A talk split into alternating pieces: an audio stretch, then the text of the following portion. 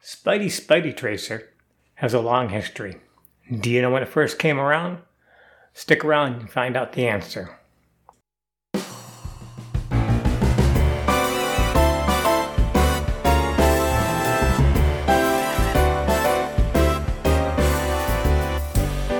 Hello, and welcome to Fantastic Comic Fan. I am your host, R.T. Fleming, and it is my mission to help you find your next digital comic book pick from the golden age to now.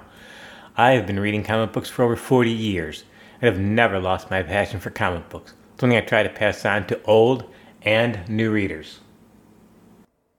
Hello, and welcome to episode 13 for Monday, January 10th, 2022.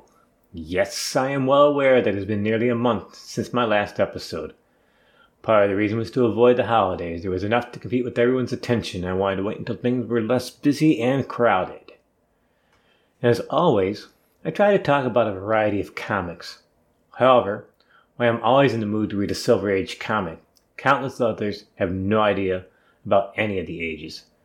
Maybe their curiosity got piqued by my covering Amazing Spider-Man 13 with Mysterio on the cover. Putting this podcast together is always a balancing act between newcomers and long-term fans. I also try to cover all genres and publishers, though admittedly not equally. Believe me, there are quite a few comics queued up ready for review. Unfortunately, I can only do so much, and I do have a life outside of the podcast, believe it or not.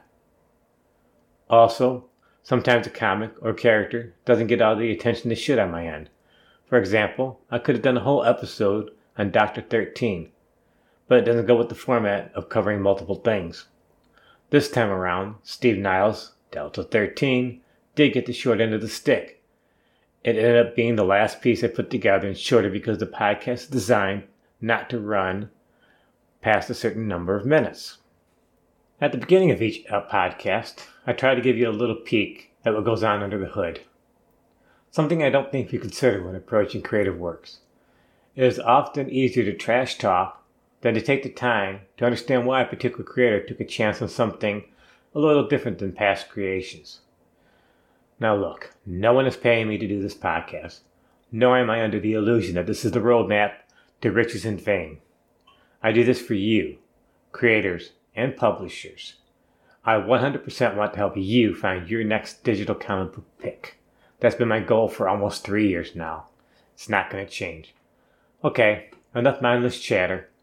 Let's get on to the rest of the podcast. I hope you enjoy it. And one last thing. Please send your comments to fantasticcomicfan at gmail.com. I would love to hear from you, whether it would be good or bad stuff. While many people know Steve Niles from the 30 Days of Night comic books and subsequent movies, he has done many other things. However, one that may not have gotten onto your radar is his Delta 13 miniseries, put out a few years ago by IDW. Here, Niles takes his time to bring his creepy horror ideas into outer space, and it shouldn't be a surprise that he doesn't disappoint. For me, it has shades of Ripley when a crew of blue crawler workers come across something in an asteroid belt. What that something is remains part of the mystery that slowly unwinds throughout the series. Teaming up with the art duties is someone no stranger to horror comics, Nat Jones. There are tons of ways to sample Moira's art. You can easily Google his name, go to his website, or check out stuff in comic- Comixology. Together, the creative team gives the readers the right atmosphere and a cast that leaves you wondering what happens to whom next. There are no spoilers, but it is a horror comic. Not everyone is going to make it out alive, or, in this case, maybe unalive. So you know it isn't going to end like a trip down the yellow brick road. Now I understand the whole concept of reviews, but I am not a big fan of reviews lots of times. So here's the thing. You have to understand why something gets created, or a chance to look under the hood my approach is that there are countless things that I like or am willing to try. Things, whether comics, movies, or books, I don't exactly like. I try to keep my opinionated trap shut. If I can't say anything good about it, why even bother? For me, this is a totally random pick to go with the whole 13 themed episode. There were other choices, had I not liked or thought something great about it. I don't read a lot of horror at times, or there's much variety in comics as I like to. But this one, yeah, it was pretty good. One of the best things about the series is you can borrow it two ways either, either through Comixology Unlimited or Hoopla. Now, I understand many fans are not fond of digital editions, but there are excellent ways to sample new stuff. Or even better, hand it off to someone who isn't into comic books and say, Here, read this. I think you might like it. As part of this 13th episode and 13 themed, I thought I would go to the Silver Age of Marvel Comics and look some of the early 13th issues and see what we get. For example, just how unlucky is Fantastic Four 13 from 1963? This kind of open to debate. First, you get Ditko inking Kirby's pencils. Then, from what I could see this issue and the next that Ditko did the inks on the Fab Four is it. Too bad there weren't more issues because of Ditko's inks. Good for us, bad for the long term. I don't know about you, but I would have loved to see more Fantastic Four inks by Ditko.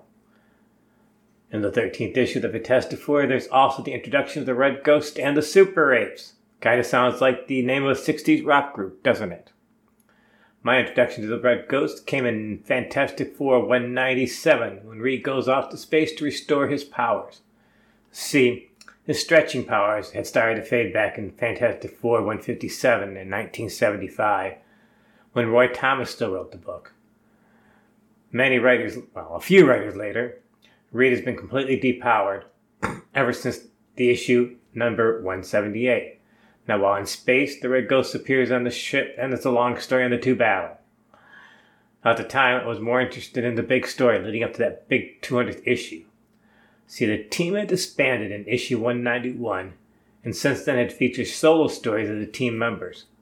By now, with Reed battling the Red Ghost, everyone knows Doctor Strange, of course, is pulling the strings, with the Fantastic Four more or less re- reunited.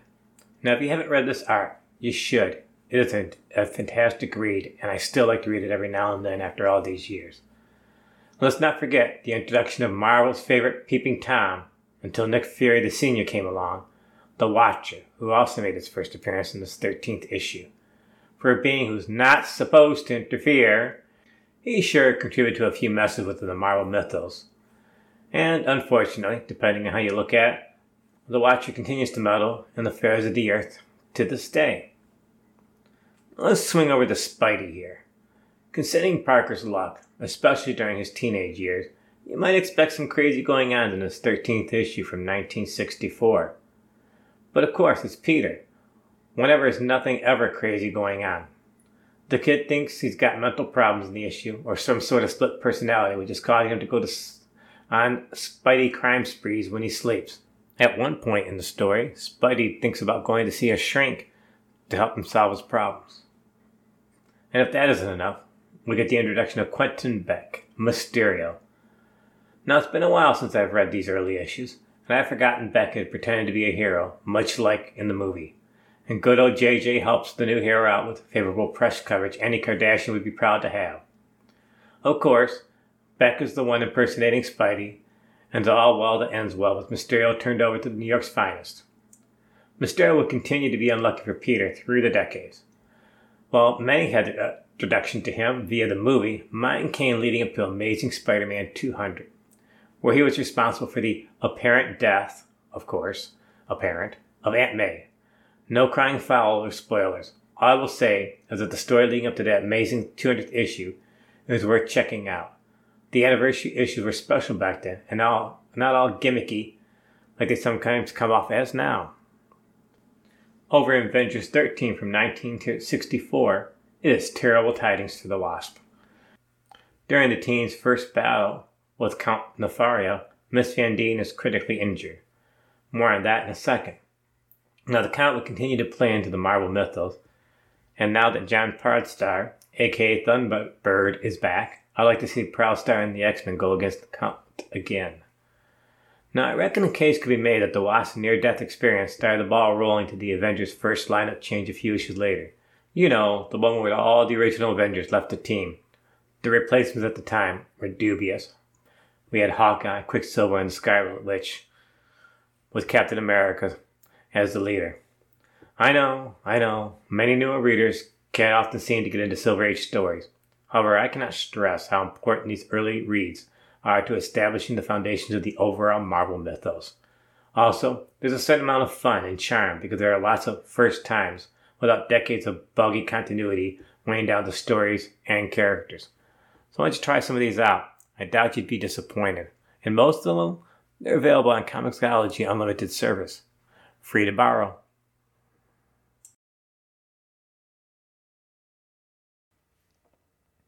One character's anniversary, of many, who slipped under the radar, was Dr. Terrence 13. Last year marked his 70th anniversary, having made his first appearance in the twilight of the Golden Age. Truthfully, it was hard to find a lot of the appearances of Dr. 13, but at least what's available is good reading. Now look, I know a new Doctor was introduced in the New 52 continuity, but I'm not too fond of the New 52. Nothing honestly against the New 52, but my issues go back to Crisis. Crisis not only said the past decades of continuity didn't matter, but cut out huge chunks of the DC mythos. For example, Earth 2, and all those characters were erased, and even Wonder Woman died to get rebooted. Crisis does remain a favorite, but I've never been a fan of it never happened. So I'm sticking to the classic Doctor 13. Besides, after all the medals and stuff, who's to say that the version of 52 is even around anymore? Now, throughout the decades, Doctor 13 has been an occult investigator whose life mission was to discredit the supernatural. Or, as a good doctor put it, the great magician and escape artist Harry Houdini devoted the latter years of his life searching for the proof of the netherworld, like Houdini, I too investigate the supernatural. But unlike him, I seek to debunk rather than prove its existence. Now that's from Ghost 97 from 1981, written by Paul Kupperberg, with art by Michael Adams and Ted Blaisdell. Doctor 13 had a short run in this DC spooky anthology, a mere eight issues. Then, in the middle of the run, is a three part team up with the Spectre. Now, DC sometimes does weird things when it adds archives to its digital collection. Instead of giving us all three issues, it pulls out the backup stories and smashes the whole three issues into a digitized Ghost 97. But hey, at least we get the entire team up story. Sometimes, the good doctor's reluctance to believe the unbelievable is more exasperating than keeping track of the legacy numbering of some of Marvel's comics. But even after meeting the Spectre, and looking into the Spectre's eyes, and seeing the face of death, it isn't enough to make him a true believer of those you don't want to get on the bad side. What's even funnier in the story is the other side of the Spectre is Lieutenant Jim Corrigan, who plays mind games. For example, the lieutenant goes, Come on, Doc, you don't really expect to swallow this whole ghost story, do you? Or later in another crime scene, Sure, sure. Listen, just don't touch anything in case ghosts leave fingerprints. On the last part, the Spectre meets up with Doctor Strange and informs the Doctor he's dying. The Doctor comes up with all sorts of reasons why the Spectre is present. Perhaps a hallucination, a figment of his imagination. At one point, I expect him to say something that the Spectre is a bit of undigested spicy burrito, in the vein of how old Ebenezer tried to brush off those old pesky ghosts of his own. I don't think I've given the whole story of the team up, because I haven't. But just so you know, some big stuff happens to Doctor 13 in that third three issue arc, so you're going to have to check it out for yourself. As I said, Doctor 13 did appear in the new 52, which I also said I would ignore. However, there's still plenty of classic Doctor 13 to be found. For example, there's the great run of Bronze Age Phantom Stranger, in which Doctor 13 co stars. So, despite his bullheadedness, I have grown fond of Doctor 13. As always, I wanted to give you a sample of the character. Hopefully, you go track down some of the story, even if it is that new 52 blah stuff.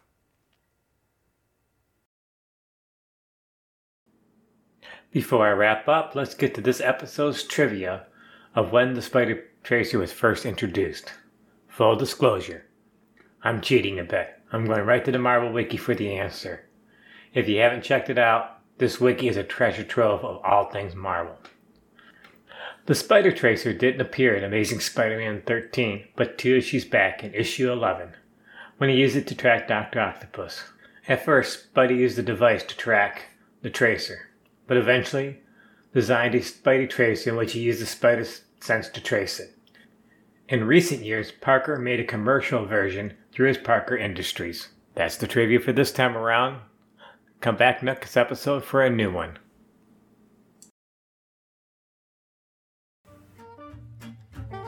That's it for today's episode. Again, I would love to hear from you at Fantastic Comic Fan, all one word at gmail.com.